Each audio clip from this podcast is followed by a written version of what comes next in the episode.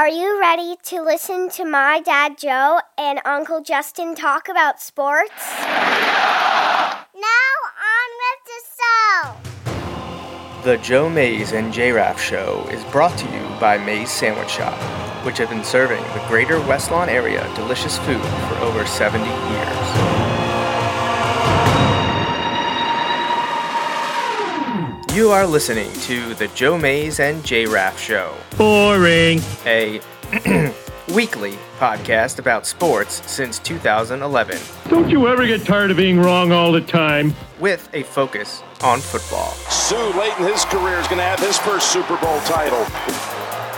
Now, no wonder they want to call it Tampa Bay or Tampa Brady. One more snap, would you have guessed when this impossible season was trying to launch that you'd get it all in, you'd get to Tampa, and when the Super Bowl ended, the ball would be in the hands of Tom Brady. I don't know why we ever think it won't. The Tampa Bay Buccaneers have a second Super Bowl title in franchise history. And Tom Brady doesn't pass the torch quite yet to Mahomes, does he? Even though You're looking at the greatest right there. Now, here are your hosts, Joe Mays and Justin Raffoff.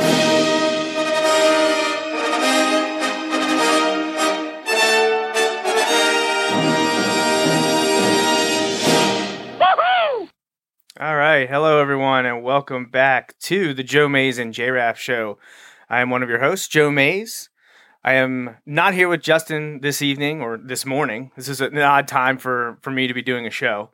Uh, Justin's unavailable, but I'm not here alone. I will momentarily introduce our guest, but I hope everyone had a fabulous Christmas.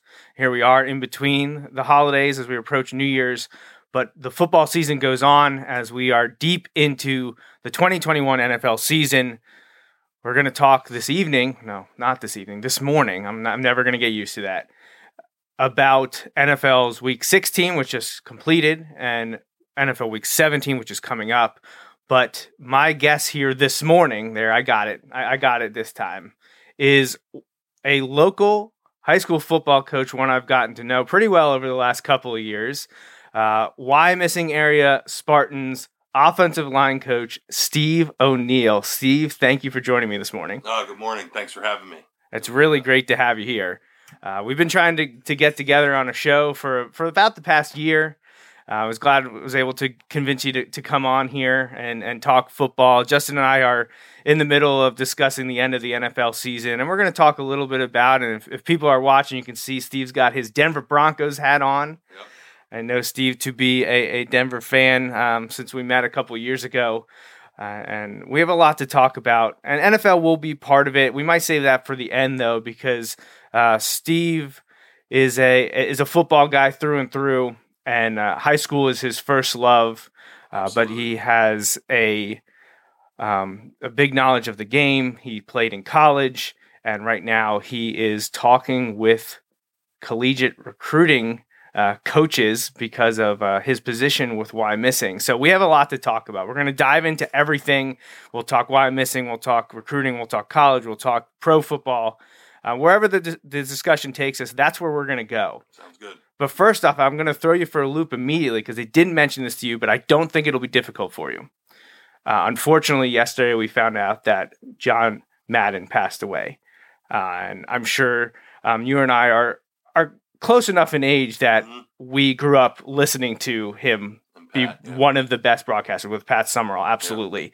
Uh, did you get to watch All Madden that debuted on Christmas I Day? actually uh, I forgot about it, but I have it taped. You have it- uh, I recorded, and I'm going to.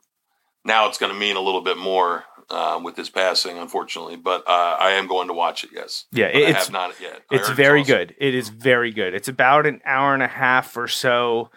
Um, amazing. It was Uh, Christmas Day, right? It was, yeah. It was like Yeah. Christmas Day afternoon. I, I recorded it because I knew I wouldn't be around. And I didn't want to miss it because John Madden is a guy that every generation of football fan associates with football, coach, broadcaster, Mhm. and the video game. You know, it, it really covers forty The years. Young people don't even know how good what he did before the game. They they just right. associate with him the game don't even know. Yeah, that current generation is all about the game, the video Yeah. game. And you and I kind of overlap when the game became big, you Mhm. know, that we were at the point where we already knew him as a broadcaster, but like our parents, our grandparents, they, they all know him about from coaching with the Raiders. And I didn't realize that he retired so young fr- from coaching. I, I, you know, it's not something that I was familiar with because I'm not, I wasn't a Raiders fan. I know you're definitely not a No, Raiders fan. a fan. Um, but growing up listening to him broadcast games, you knew it was a big game when and when he and Pat were on the call. Oh, yeah, yeah, yeah. Um, but but All Madden is excellent, so I hope you get to watch it uh, Uh, on DVR.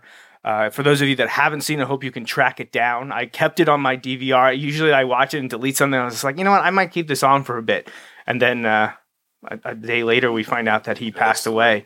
Uh, it did say unexpectedly, so um, it's a real shame. Leading up to the broadcast of All Madden, there was an article on The Athletic about the creation of the documentary. And I thought it was amazing that, and they talked about this at the beginning and end of the article about how that you know you contact people what was the focus of the show? Was it everything? Every- coaching, everything. So it's almost split up in like 10, 12 minute segments, okay. probably meant for television. But you know, they start with his early days and and the, and coaching the Raiders, and then his retirement and what does he want to do because he didn't want to do broadcasting. He wasn't interested in that. Okay. Then he gets into broadcasting, and you know, people are a little bit standoffish about it because he's so different. He's such a big personality. But then when he gets there and becomes himself, everyone knows that he's gonna he, he's Yeah. changing things, and this is the way people want him to go. And then he becomes the number one guy. You know, Pat didn't necessarily want to work with him at first, but obviously that worked out for everyone involved. Um, they talk to and that, that's the great thing is they talk to so many people. They don't focus on any one person talking about his life. And John doesn't have a lot of speaking moments in the documentary. They let archival archival footage or the people talk about John. John talks a little bit, um, but but not a lot. But they mentioned in the, the the athletic article about the creation of All Madden how they reached out to I think it was 38 people. And when you do a documentary, you reach out to people thinking you're going to get maybe one out of three or two out of three because people are just like, I don't have the time for that. Every single person they asked to talk about John Madden for All Madden said yes immediately. And you're not talking about just like random people from his life. You're obviously going to get family members that are going to yeah. volunteer and want to talk. His wife's on there, his sons are on there.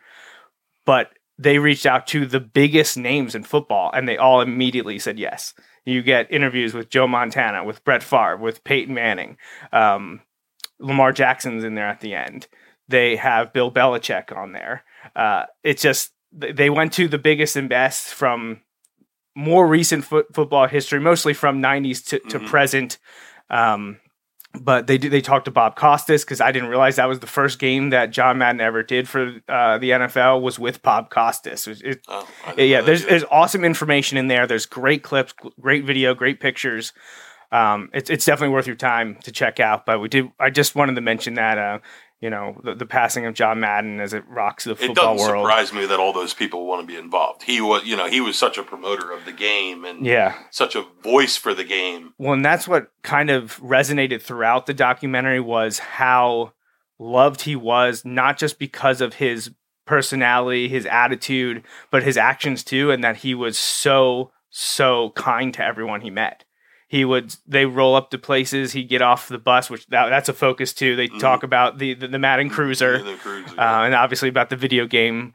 Um, but when he would get off a place, you know, he's larger than life. Everyone recognizes him, and he stops to talk and sign autographs for everyone. Um, whenever he would do a sit down with pr- production crew or teams, like he was just kind of like a big teddy bear. He was always so so uh, so grateful and graceful in everything he did. So that that's really nice to hear. That, that was that was great to hear about about him and. Yeah, so it's unfortunate that that we lost him yesterday, and I felt uh, felt we should mention it off, off the top of the show.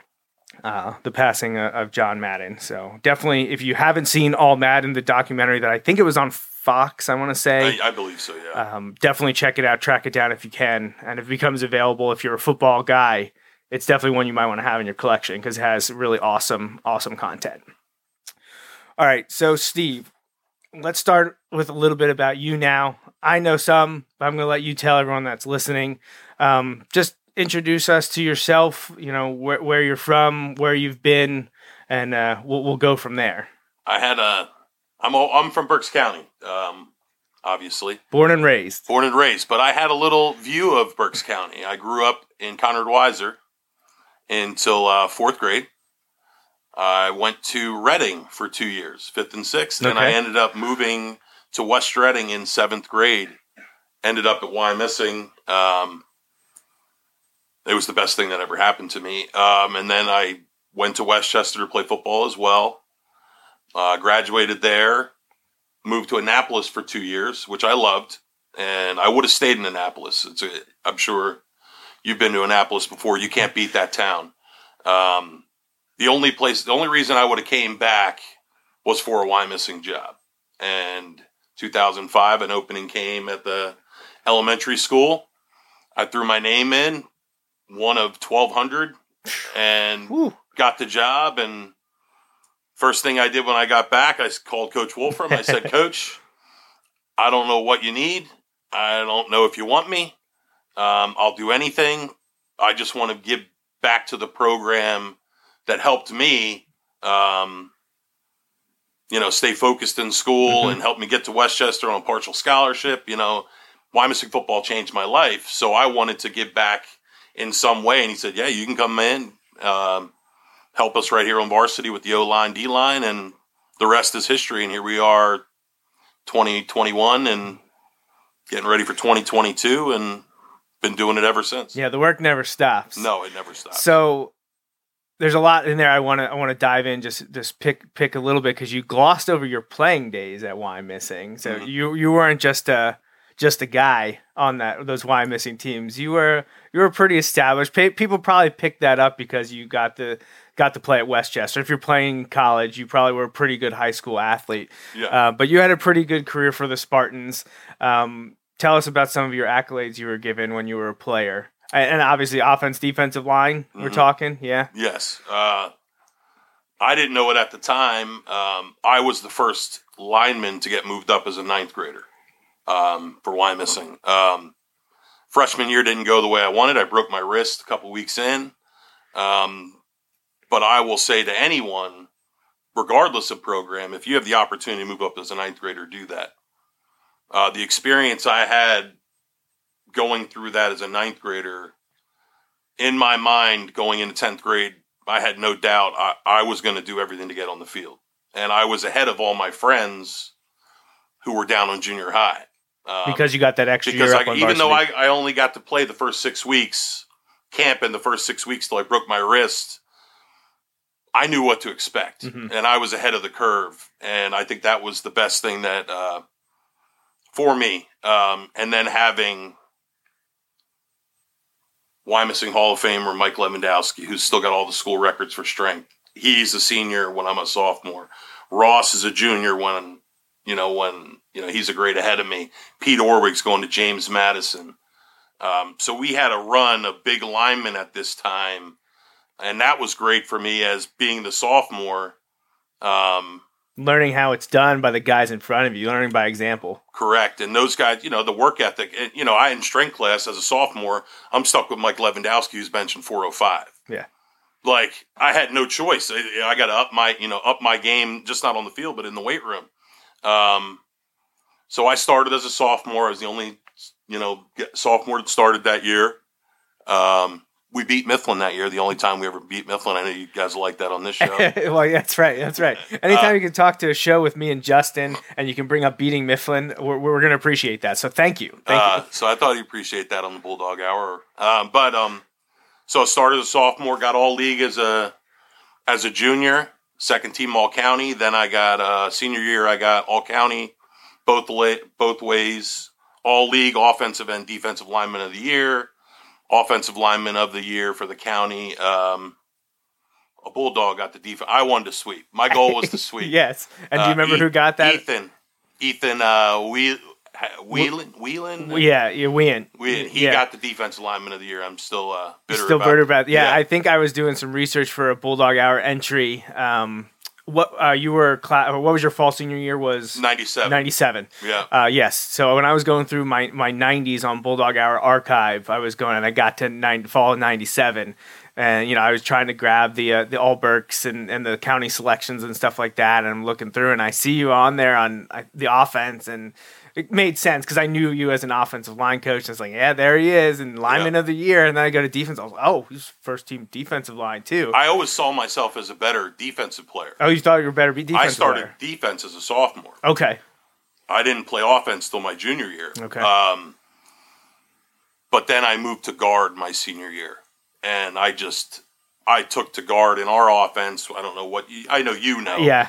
Um, but those that don't know, for our wing T, our guards are pulling Moving and I all was the time. and I was the lead guard, and I just took to it. Just loved it. Um, and that's why I became a better. I was an all-state guard, not not a defensive lineman, where I was a three-year starter. I was a two-year starter on offense, but and then I got all-state to end uh, my senior year. Well, excellent. That's what I want to make sure we uh, we talked about. Everyone knows who we're talking about, uh, or how we're going to talk here. Steve knows what he's talking about. Is what I'm trying to say. Uh, so as we talk a little bit about more high school football and, and recruiting and stuff, uh, you know, Justin and I think we know what we're talking about, but uh, Steve definitely knows what he's talking about. So you had played on some really good Wyomissing teams, and you got to play for Coach Wolfram, and now you get to coach with Coach Wolfram. Did you, you started coaching in the fall of 05, did you say? 05, yeah. 05, so that was your first year. So wow, yeah. So you just completed your what, 17th year then? Yeah, As- I'm one, I'm one of the lowest on the totem pole. I was gonna say, uh, thinking about that, you're at you know 17 years with the Wyomissing coaching staff, and you're not at the top. You're not I'm close. not- I'm near the bo- I'm near the you're near the bottom, which I'm near is the bottom. well, I mean, and that's one of the things that I think the, the, the greatest programs, not just in Berks County, in the state around the country, are going to have that program continuity. Um, at least when you're taking out these all star teams that can just bring in whoever, Oh, yeah, whatever, yeah, you know. Um, we're not going to touch on that. We're not going to di- divert into that dis- di- discussion. But uh, when you're talking traditional high schools, when you think about the football teams that you see, the, the programs on the movies and television shows, th- there's legacy involved. Um, and that's something that is, you know, taken hold at, at Wyomissing. And, and you're great evidence of it. You played there, were a star there, came back. You're there for nearly two decades, and you still aren't at the top of this coaching Correct. staff because you guys come and they stick around because it's an important part of the And there's community. guys that have had opportunities to leave and, you know, become higher up on the the coaching chain, but they have no interest. And just like I don't have You- any interest, um, I had an opportunity to leave once or twice, and I'm that's not that's Yeah. not why I'm in it. right. I'm not in it to go be the head coach, and I'm in it for the kids in the school that did so much for me. Right. That's that's what it's about, and everybody on our staff. Yeah, and it's that sense of pride and community and what what they gave to you, you want to help pay back, and Correct. and, and that that definitely has taken a hold in and around Berks County for for a variety of schools, for many schools. But Wyomissing is definitely one at the forefront that it just it just sticks out. Um, so you know you played four years on the varsity team. You've now coached for 17 years with the varsity squad. I want to talk about some of your favorite moments or games that you've been a part of with with the Spartans. Well, I- I'll go back and I'll, I'll even before I came to Wyomissing. okay. This is back when I was still in, living in Womelsdorf for Conrad Weiser. Uh, my uncle played for Wyomissing, okay. so I've been coming to Wyomissing games since 1986. So that's how far. All right. Yes, you, you do have much more of an exposure than I Uh, thought you had. Correct. So it's not just you know when I came to Wyomissing in seventh grade. No, I was I was already You you were there tangentially. You were correct. related to the you Know, I sat with my grandparents and watched Watch my, the you know, game. Yep. Um, so it, it goes back further than that. I just thought I would add that little. Oh, that's great. Yeah, yeah. Well, I knew, you know, as a student from seventh grade, you know, we're talking, you know, mid, early, early to mid '90s on. You probably Mm-hmm. have a, a wide knowledge of the Wyomissing program, but it goes back a decade farther. So, Correct. well, what are some games that stand up that you watch, participated in, coached in? Um, you know, good or bad? It's just the games that that you always think of when people mention Wyomissing football. I mean, obviously, going to go to 2012. Um, that's first. The state championship that will always because it was the first ever. you know, it's still unfortunately still the only Berks County state title. Um, thought this year we might get another one out of us or Mifflin, you know, but didn't happen. So that's number one. Obviously, is the state title.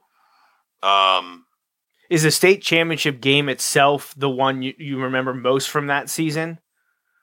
Because that was a close game, was 17 14? 17-14. And was that Clairton? no, that was Aliquippa. Aliquippa. Okay, I knew it was. I knew it was somewhere out there. I couldn't remember which which uh, which squad it was. Aliquippa. Okay. Aliqu- yeah, that it's probably a lot in that that year.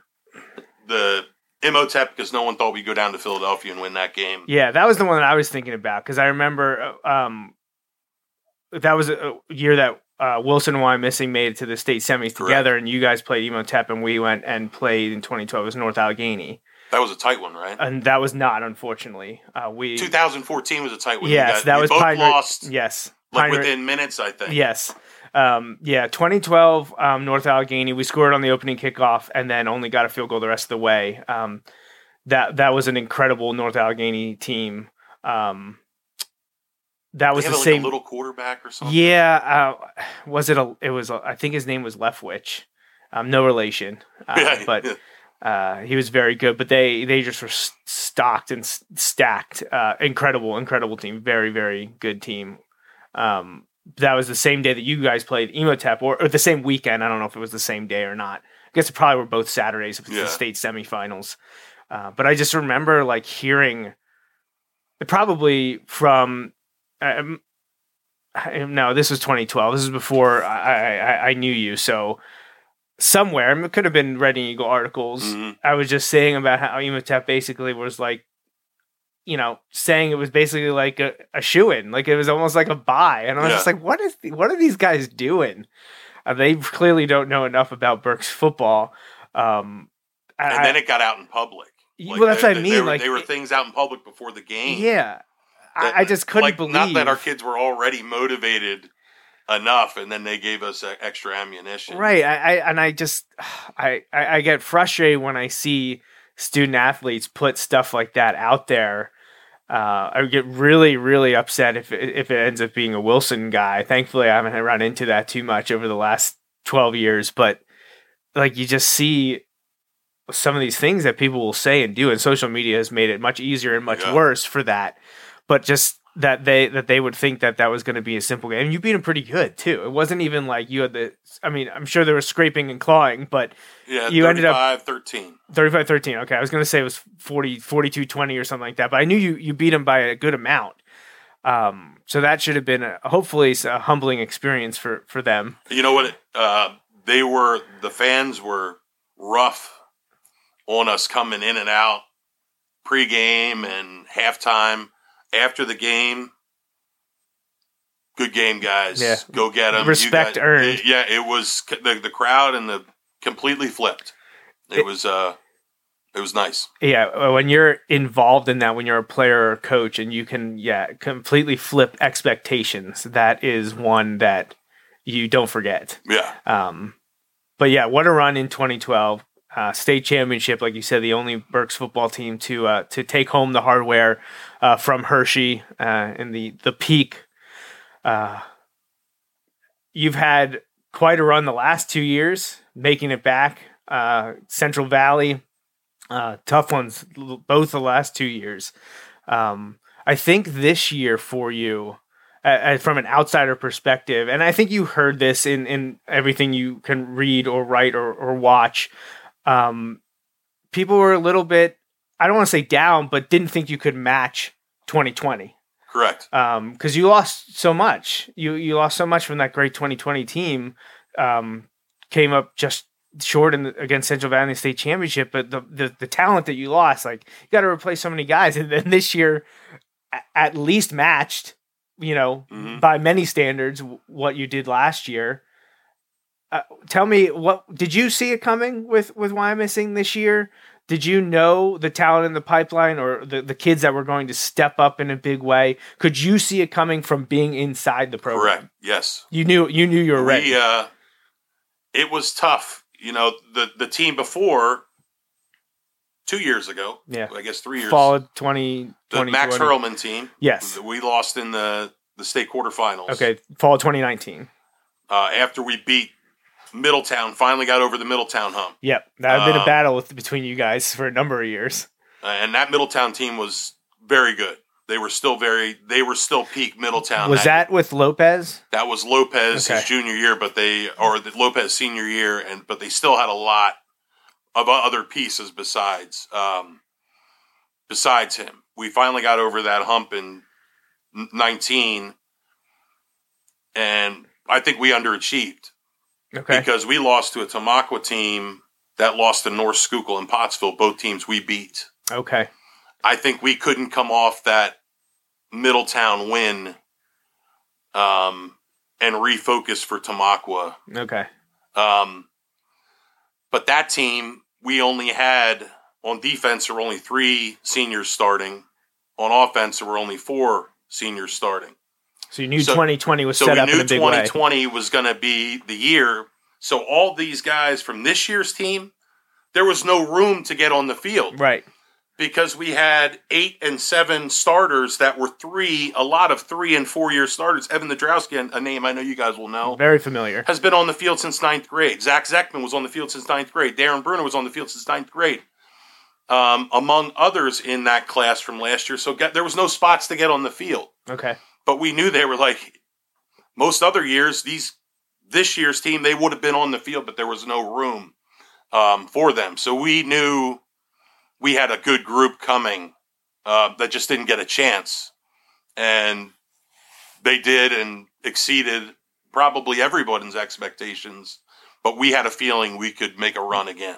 And that's that's where that's the only place where it needs to be known, especially at the start of the season, because you kind of, I'm sure you agree that you want to go in as underdogs. You, Yeah. you want people to doubt you.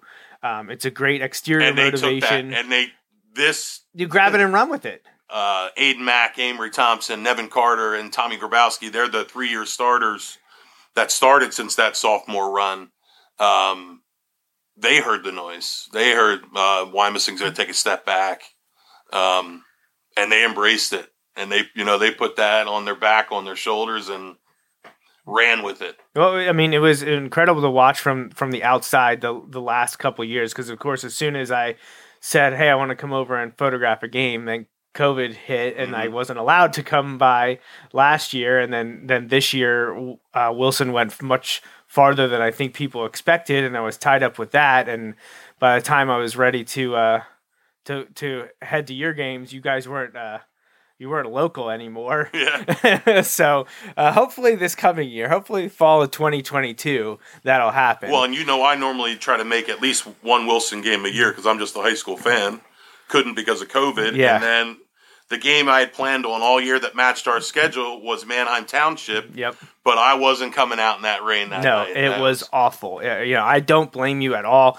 Uh, that was unfortunately also Wilson's senior night this year, so I stayed on the field. I had dressed for the occasion. I just didn't have the proper footwear. It eventually bled through. I stuck it out to get the pictures for for the players and the families, but when the game come, I had to go upstairs because I was worried for my camera equipment. Yeah. I just I can't ruin it, you know, this expensive camera to get these shots. But I got some cool ones from up in the box, uh, which was fun, and then went back downfield for the end of the game. Thankfully, a, Wilson victory. Um, yeah, that was awful. Uh, that was one of the worst weather experiences I've had at a, at a football game, especially a high school football game. I've sat through cold and wind, but the rain was just torrential and nonstop yeah. Very thankful you guys were playing the next day, not not in in those elements. So, yeah, I'm ho- hoping for a, a a good 2022. I know we we're barely finished with 2021, and we're already looking ahead to 2022. But that you know that's how we operate. Oh, I'm, Uh, I'm going to open the weight room right after this is over for the kids. I don't doubt it in any capacity. So, yeah, so I mean, incredible back-to-back seasons for you guys. That can, can be said pretty much every year. What a phenomenal season the Spartans had.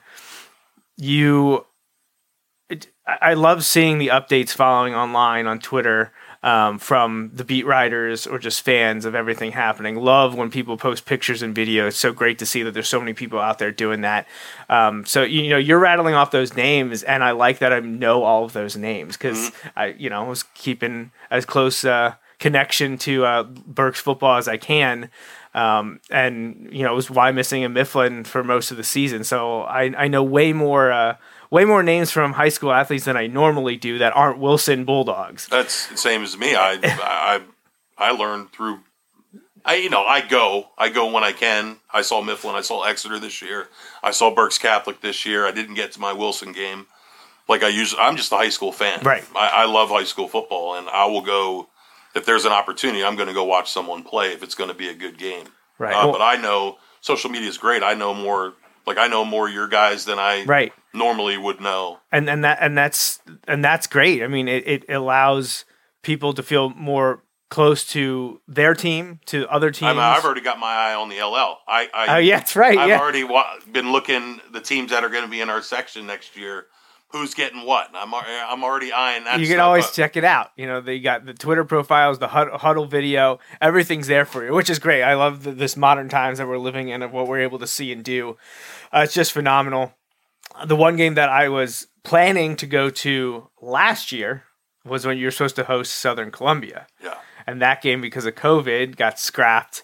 But you got to go there this year, uh, and again, I feel like that was another one where most people were doubting you. Most people, because I am on record you are. I, saying that I had no doubt in my mind that you guys were I, I going to win. Paul also. Yeah, I mean, there there were people out there, and maybe like Berks County knew or thought that way, but I feel like most of the state, because Southern Columbia is a statewide phenomenon because of what they've been able to do.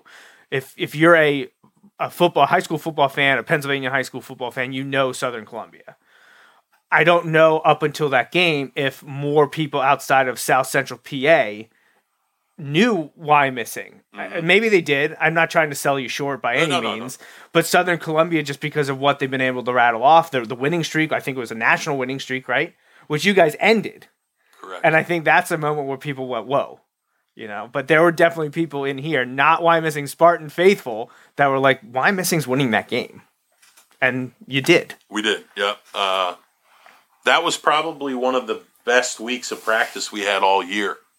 Uh, not that the kids weren't locked in all year because they were, but to a different degree. Yeah. Um, Flip the switch, you know, hit that different level. They they wanted. It's unfortunate we didn't get it the year, get to play them the year before on our field because that would have been awesome. Um, and who knows if we would have won? I I, bel I believe we would have won uh, last year, um, but not having it was a blessing because their streak even- continued. yep, went even so then they were, ended up being one away from the state record, tying Clairton for the 66 game. So it's sitting right there. They beat us. They tie the state record. Will forever be in the history books. Who did Southern Columbia beat to tie the record? Right. But we got to take that away. So it was a blessing we didn't play last year. Uh, it was a great environment. Um, uh, that's another one. The fans stick out. They knew we lost in the state final the year before. Oh, okay. So their parking lot was filled when we got there early. We're there early. And our first group, you know, we take our guys' groups out at time. I don't know. I think Wilson does the same thing by by groups. Yep, yep, yep. We got three groups. yeah. So I don't. My group doesn't come out till last. The lineman group doesn't come out till last. So I'm standing in the Yes, parking lot yep. watching. Every one of our groups that come out, they had this lo- large portion of fans off to the side near their locker room. Here come the runners up. Here come the runners up. Oh, and then as soon as the Southern Columbia group would come out, the champs are here. The champs are here. It was awesome because every single time this group would do the same thing to our guys and the same thing to the Southern Columbia kids.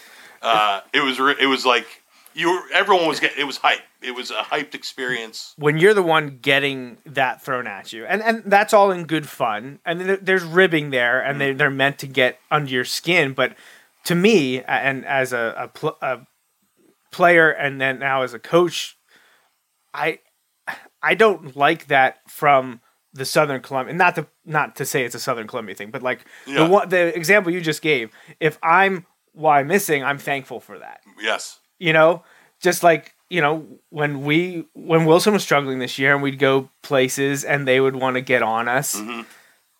I, I, i'm th- i'm like thank you like Yeah.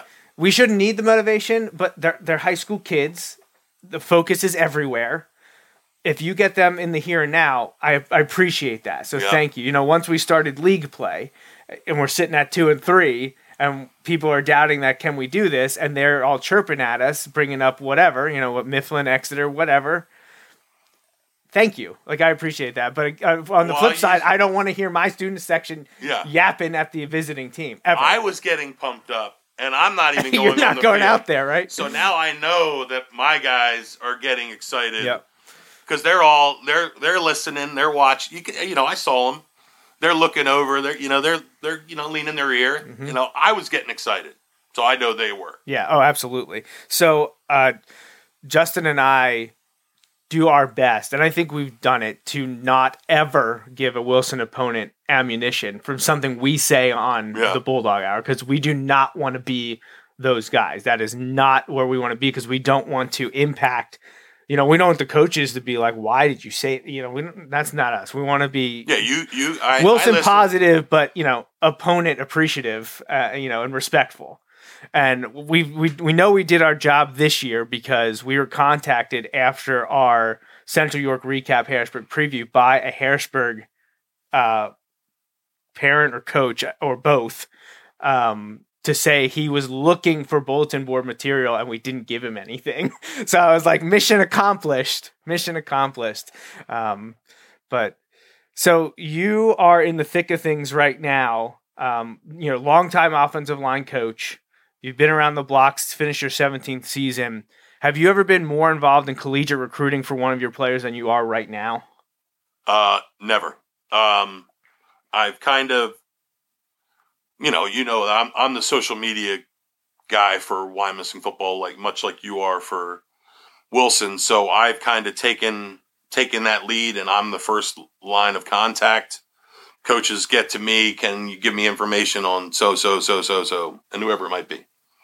Um, but it's never been like this because of Javen Mm-hmm. uh, a big time bona fide division one offensive linemen, so these coaches want to talk to me first um, before they talk to coach wolfram so i've been on the phone you name it and i've probably been on the phone with them because of javen For college football fans listening or watching us, you're probably thinking, "Oh, a, a, college prospect, big time prospect." Oh wait, he's just talking to him. That means Javen is back for another year. You have Javen for an entire another year. First, you get him track and field season. Then it's going to loop around for his senior year at Wyomissing.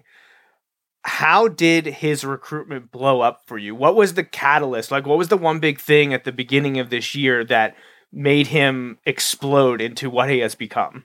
um, I have been telling people since last December.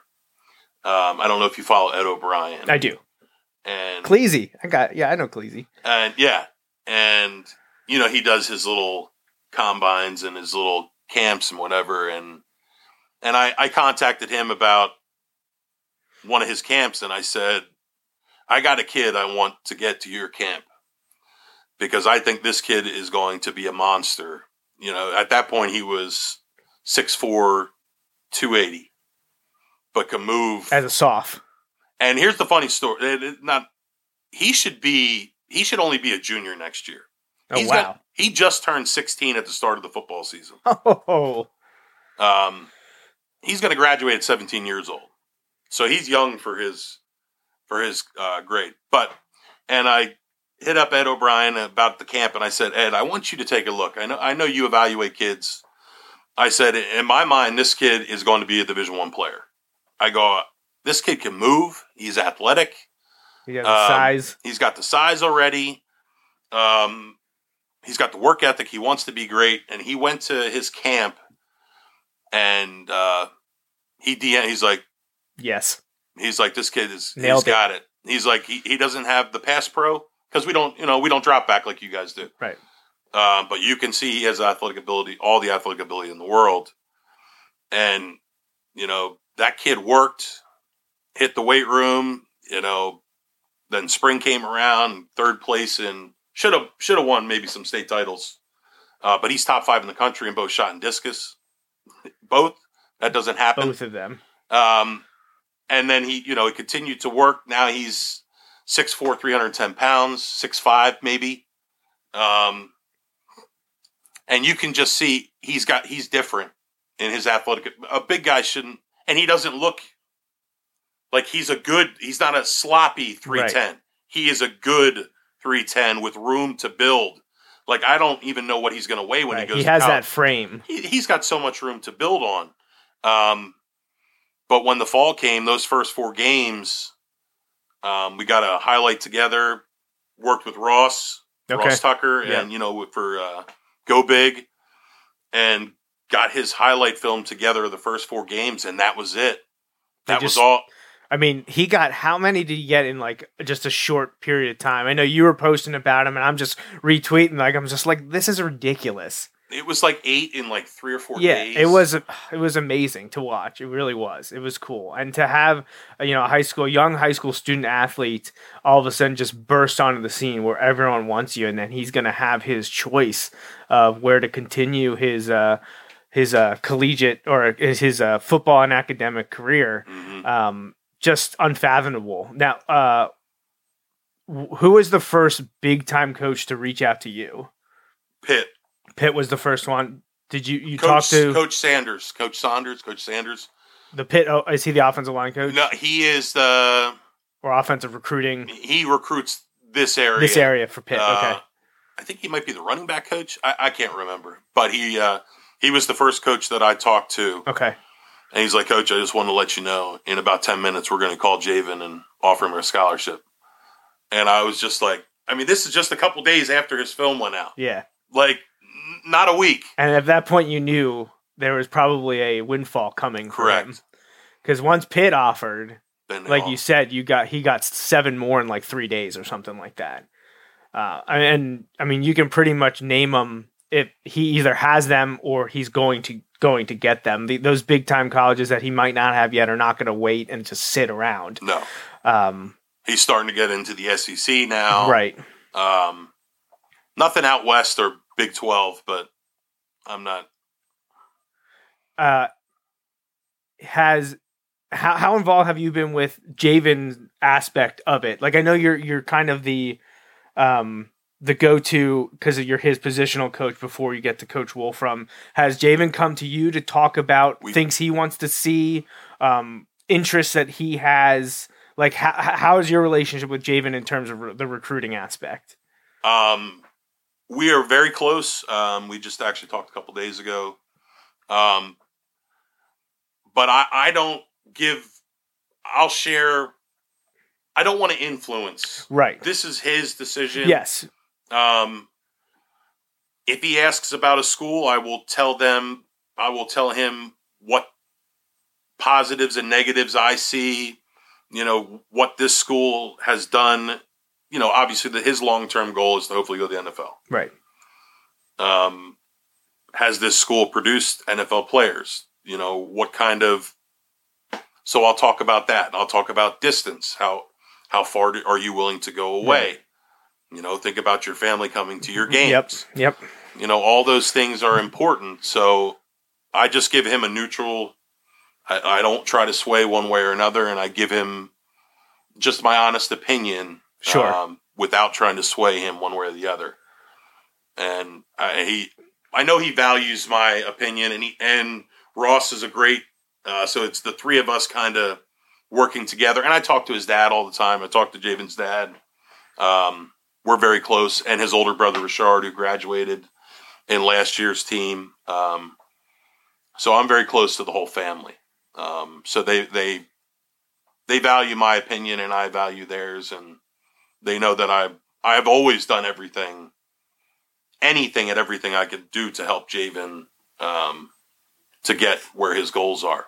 What was Javen's reaction when the Pitt offer came in? Uh, he didn't tell me immediately, but uh, he was in tears. Yeah. Um, what I thought was going to happen happened, but it happened in a much quicker time frame. Yeah. I thought that after he had a monster season, which he That- did, That's when they would roll in. then he would put the film out, and then come after this year's recruiting cycle was over, Right. then like January or February when they start focusing on the 2023s, then I thought the Pitt and Penn State would come. I had no idea Eight in three days whatever. after week four that it was going to start already. well, a lot of the teams, and I, I, you know, I, you know, I'm a huge Penn State fan, Mhm. and one of the awesome articles written um, by Audrey Snyder, who's the Penn State um, writer for the Athletic, for the Penn State stuff on the Athletic, she wrote about Penn State's shortcomings in the Philadelphia region, more specific city related, not necessarily out where we are. Um, because Penn State wasn't doing well in the city. And, and one of the things that they had, you know, open, candid conversations with city coaches of what could they do better. And one of the things was they weren't offering their kids early enough. And I think when you see a blue chip recruit like Javen has become, you need to get in there early. So as soon as Pitt offered and all these other teams had that film, they see that offer and everyone's like, we need to check if they haven't watched it yet, we need to watch it and we need to offer because the, those early offers really stick in kids' minds. Like mm-hmm. these are the first people that believed Believed believed, in- in, me. So I, I think that's one of those things, the early offers. And like you said, eventually when 2022 is signed, sealed, and delivered, which it just happened, what, December 15th was the early signing period, then a lot of focus will go to 2023. But usually those blue chip guys, a lot of them have already committed before 2022 is done. Like the class is signed, 2023 is already, the, you, you have a handful at the, the big time schools, already have a handful of the top The guys. Exeter kid, Right. the, yeah. the Joey, uh, Joey Schlaffer. yeah. Yeah, he already committed. You know, um, a, a lot of the times you definitely hear these big time recruits committing at least before their senior year, if not, you know, the winter before. You know, they have an entire year left to go.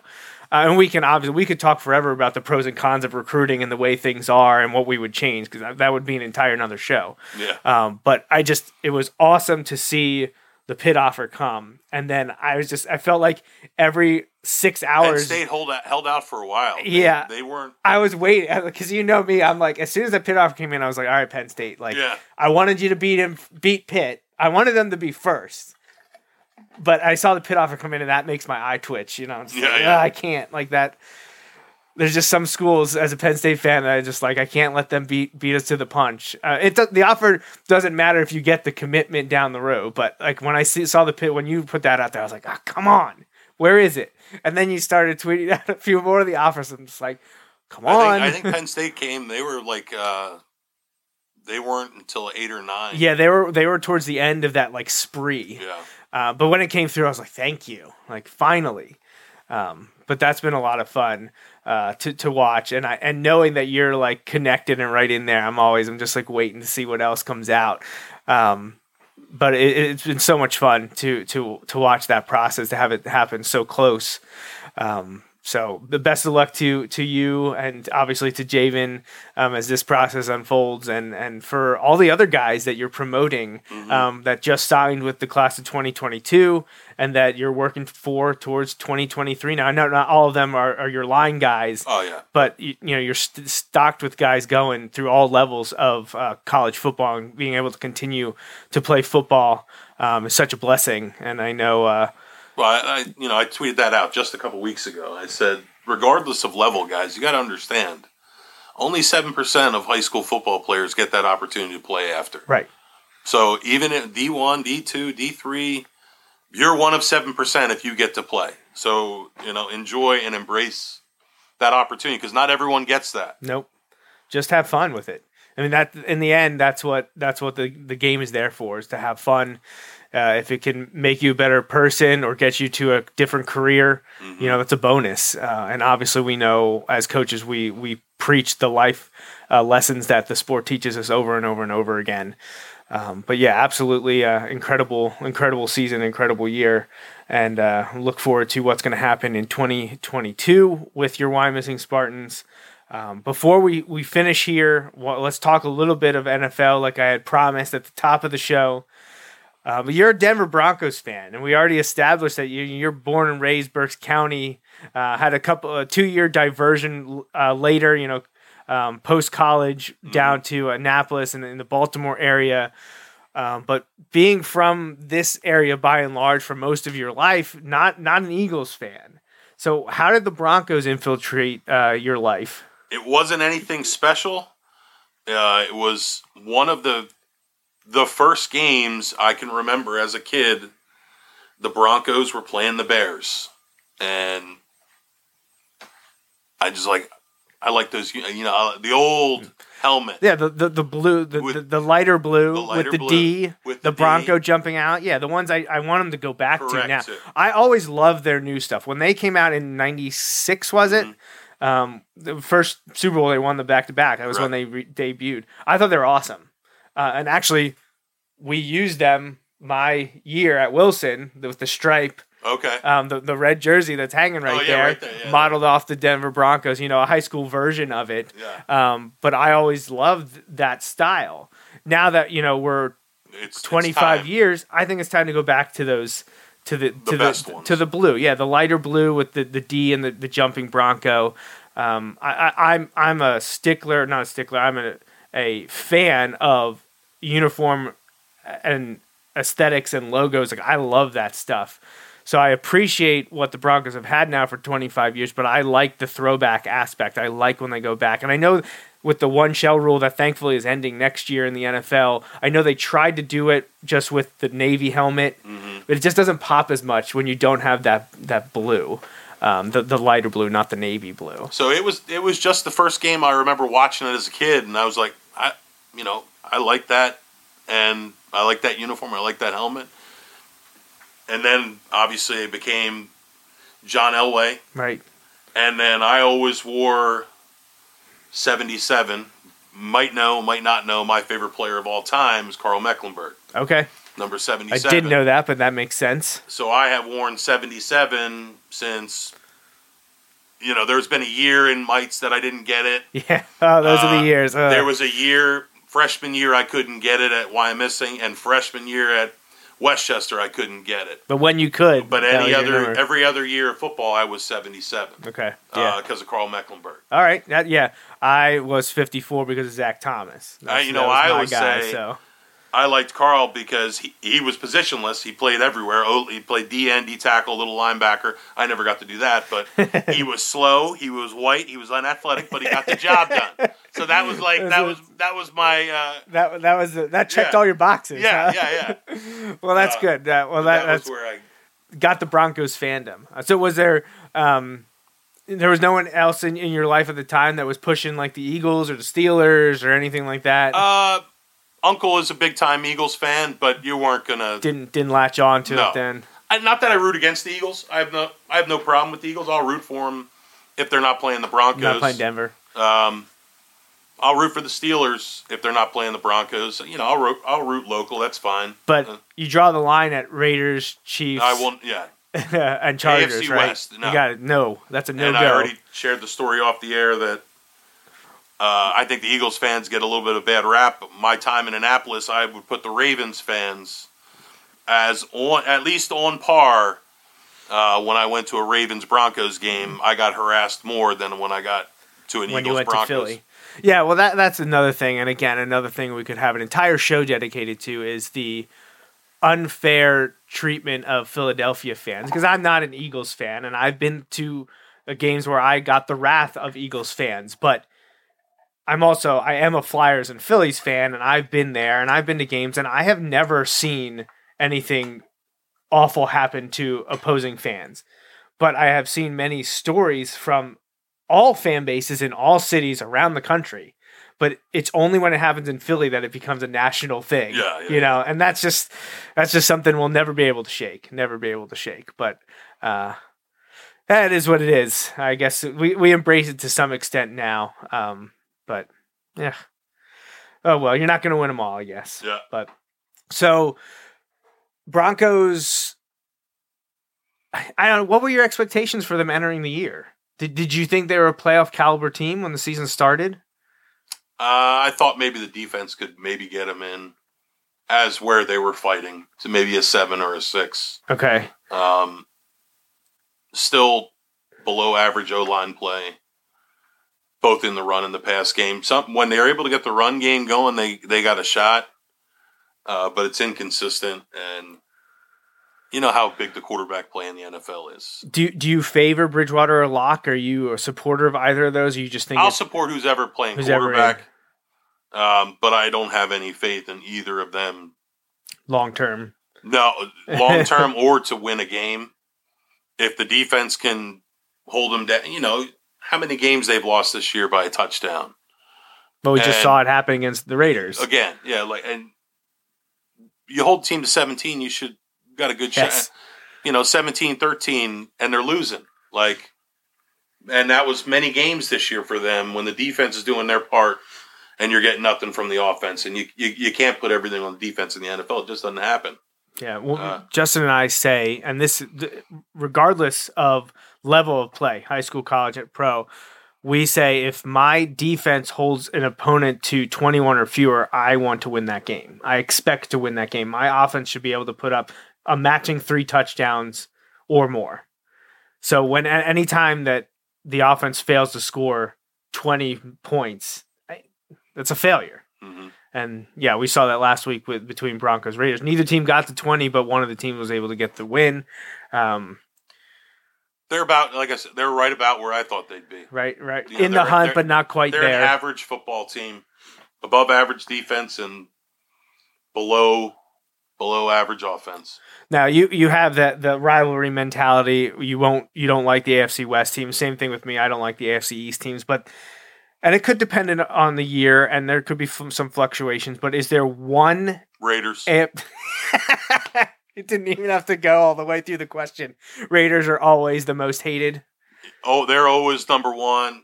It's I don't even they're rivals, but like the Chargers, that's not that is like the bottom. of the three. Yeah, there it's not So really it's Broncos, Raiders, Broncos, Chiefs, Broncos, Chargers. correct. It, I- to me, it's hard to hate on the Chargers when they look that good while mm. playing football. Yeah. So Right. if the Chargers aren't playing the Dolphins, I'm I'll generally and there's a few other outstanding things uh, over the last handful of years. The Chiefs have jumped up in my uh, rooting uh, interest because of Chad. Yeah. Um, and I like Andy Reid too. Like, how do you not? I, I just don't get people that don't like He's Andy a Reid. Um, from a football perspective, like He's regardless of the colors he's wearing, he just he, He knows how to get it done. Yeah. Um. Yeah. So I just I love the Even way though the the Chiefs look. are really dominant right now, it's still the Raiders. Still the Raiders. I, I get that.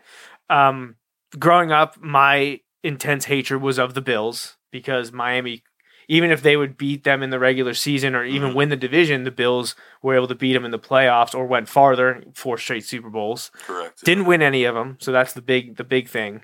Um, I hated the Bills, but then of course, then even worse. well, actually for a couple years it was the Jets. You know, the Jets snuck in there kind of at the end of the Bills' reign before this ridiculousness that I don't was even the quarterback then? with the Jets. Was it Boomer, Vinny? Who was that? Vinny. It was Vinny. Uh, with Parcells. You know, he was nine, like 98, 99, you know, that couple years um, before the Patriots. and Curtis Martin. and Curtis Martin, right? So, um, and I know once The Broncos got him one year. Mm-hmm. Yes, yes, I was very thankful for that. I believe it was a late field goal too. Might have even been. I think Curtis Martin fumbled that game. yeah, I think you're right. I think you're right. Is that ninety eight? I, I that was the- so. They thought they were going to beat Denver. They had had such a good year. They had great and I think it was a high scoring, like in the 30s, and I think it was like a field goal change, and and the Jets lost, and I was very thankful to that, thankful for that as a Dolphins fan. But then the unthinkable happened, and we've got now a, a dynasty, a Of nearly two decade that I can't even like. I it's so much worse because I have family up in New England, so um, you know, my, You can put them up on my list. you can- They're- they're up there too. They're up there on my list. Those huh? Patriots, huh? Yeah, it's wasn't fun. Um, the Dolphins were good when I was younger, and then we hit this new millennium, and things really. Ta- honestly, this, so what is today? 29th. So two days from now, I believe, is the 20th anniversary of Miami's last last playoff victory. wow. They haven't won a game since I believe it was New Year's Eve 2001. I think was the last time they won a playoff game. So it's been rough. It's been rough. And but growing up, you know, those first 16 years and, you know, probably 8 or 9 of those I can remember being a fan, the Dolphins were one of the better teams in the AFC and especially AFC East. And then all of a sudden we hit this brick wall called uh, the New England Patriots once uh, that Mr. 199 sixth round pick came along. Yeah. And we haven't been able to get over that hump. Although we can still make amends. We already beat them once this year and we play them in the final week. And that would be that would be great That for me. playoffs, right? But yeah, yeah. I mean, we're we're the seventh seed right now, but I don't know. That's being a Dolphins fan has been frustrating. yeah, you had a. It's been a rough division. It's there. been a rough. I mean, I'm obviously I'm a huge Dan Marino fan. Uh, now the Broncos are going to go through that for And, the next yeah. decade. Yeah, well, I mean, at least you got it. You know, you got the two with Elway there at the end, and then you got the One pick me ups. Um, you know, going there twice with Peyton and getting one, um, which is funny thing. I don't know how often you listen to to the show, but I wasn't a Peyton Manning fan early. I, um, when he first came in the league, you know, whatever. But then, like, there was times where I was like, I just uh, he wasn't my guy.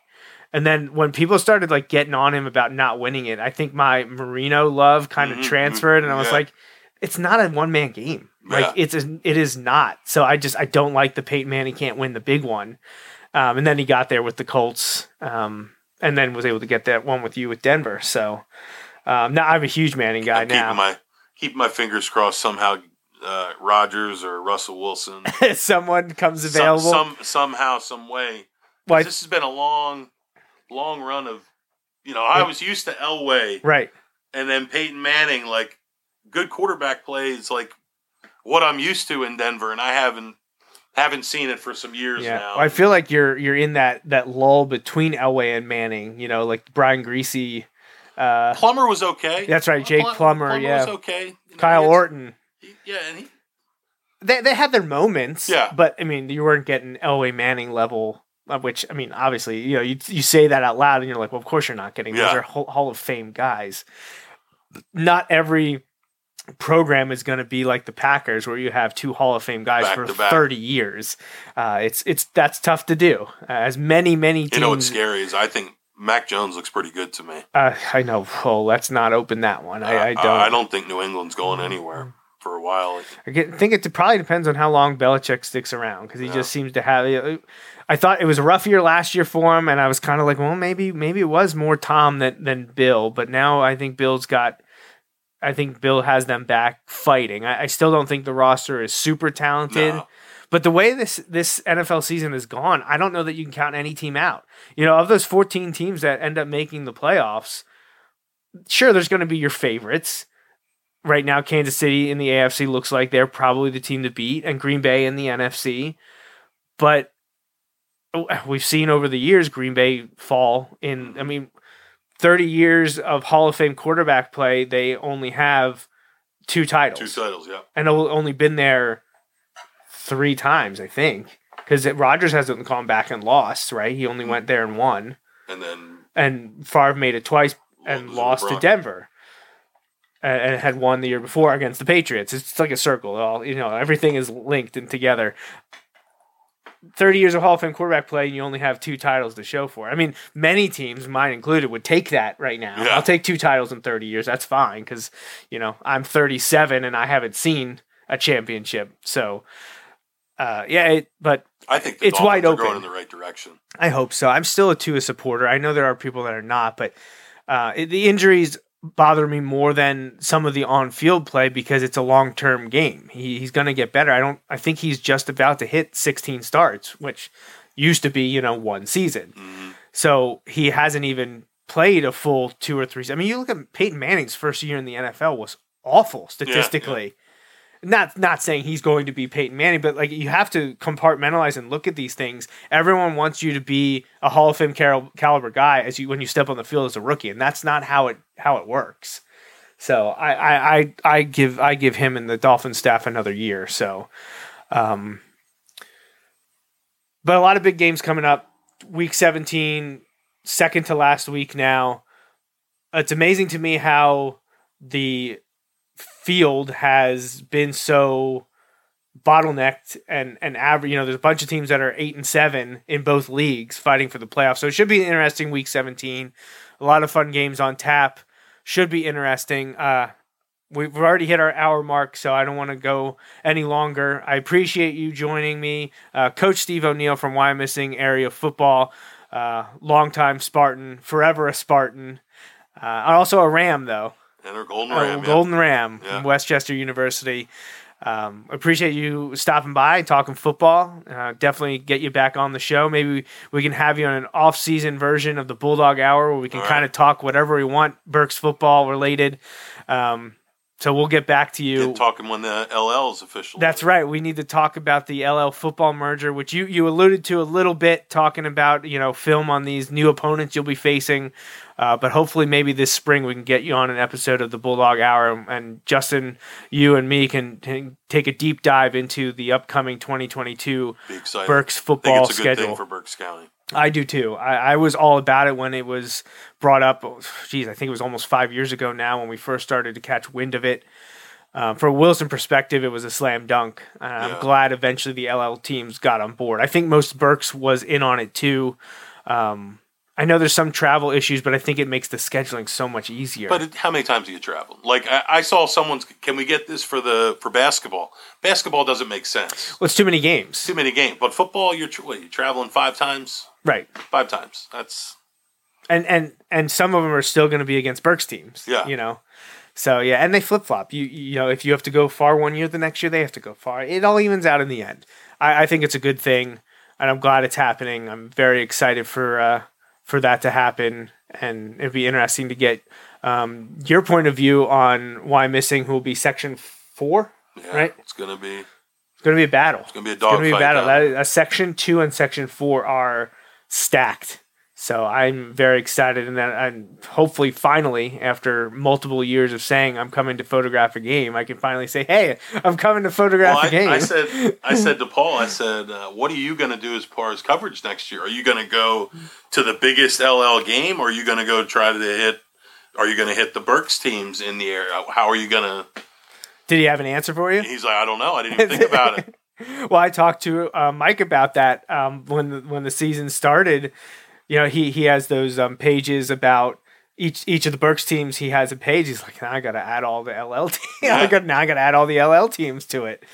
And it's like, hey, anytime you can add statistics and history, I'm all for it. So uh, it'll be fun, and it'll be interesting to see how the the Berks coverage guys do they stick to the Berks teams or do they grow and just say, well, it's all Berks LL. I, I think I think um, Mike, Paul, Jim, and anyone else on the beat, you know, Reading Eagle, they're always going to focus on the Berks team, the biggest biggest game involving a Berks, Berks on team. Berks, or, Yeah. or Right? Yeah. It'll if there's a Berks on Berks. They'll be there most likely, unless there's a bigger Berks versus LL game that's happening, which Yeah. we already kind of gotten with with Wilson. you know, they yeah.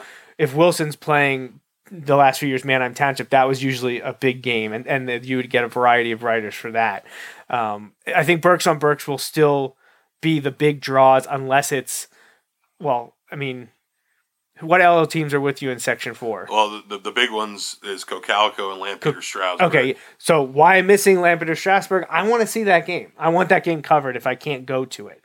Do you have your schedule yet? I mean, I know you you should. Do you know it off the top of your head? I don't know. I, Okay. Because I know I know they put that out like a year ago of what the schedules were going to be. Berks Catholic is our first LL game. I know that. That's not your last game. No, Oh man, Lampeter's the last game. is it? And do you know if that's home or away? I don't remember that. And where's Cocalico fit in there? Uh, I think the end of the year is Cocalico, Weiser, Lampeter, because Weiser's in our section too. So Yeah. we got three Berks teams: us, Berks, and Weiser in our section, and then Cocalico and Lampeter are the other That's big ones. man. Lampeter's been on On our too. schedule next year, we have eight district playoff teams. Wow. You still going to Pottsville just at the beginning of the year? Is that game one? I don't remember if it's, it had to be game one or two. I don't. Okay, it's I know it's usually early. That's one that I would love to go to because I've never been to, and I've coached a pony middle school junior high game at that stadium, which was awesome. But I've never seen a high school game there, so that's one I'm always like I got to get there. So, all right, well, Steve, thank you so much for coming and and talking uh, mostly high school football, a little college recruiting, and, and NFL there at the end. Appreciate you pinch hitting for Justin, and uh, like I said, we'll have to get you back on the Bulldog Hour to talk about Thank you for Berks having me. football. So. Hope I did a good job. Oh yeah, excellent. Definitely a, different different uh, point of view and vantage point than anything that Justin and I can provide when it comes to um, varsity high school coaching experience and especially the recruiting aspect. So really appreciate your insight there. And uh, like you said, you're welcome to come back on the show anytime. If you got uh, something you want to promote or get out there, you just you send me a send me a message and we'll make it happen. Sounds good. All right, so this was episode 344 of the Joe Mays and J Raff Show. Justin and I will be back this Sunday to talk all about the NFL's Week 17 as we uh, approach the new year. And when we'll be speaking again, it will be the new year. So hope everyone has a great New Year's Eve. I hope 2021 went better than you expected, and I hope 2022 is the same. So until next time, for Justin Raffoff and Coach Steve O'Neill, I'm Joe Mays. Thanks for listening.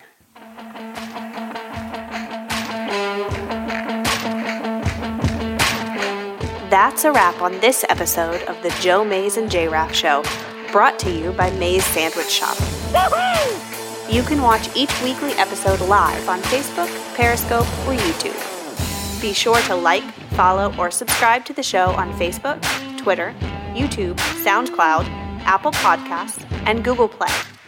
You can also rate and review us on many of these platforms as well. We'd love to hear from you. Send your emails to the Mays Sandwich Shop inbox at Joe Mays and JRaff at gmail.com. The Joe Mays and JRaff Show is a part of the JMNJR Radio Network, home to other productions such as the Bulldog Hour, Tangents with Friends, and Nat Chats with Dad. Until next time.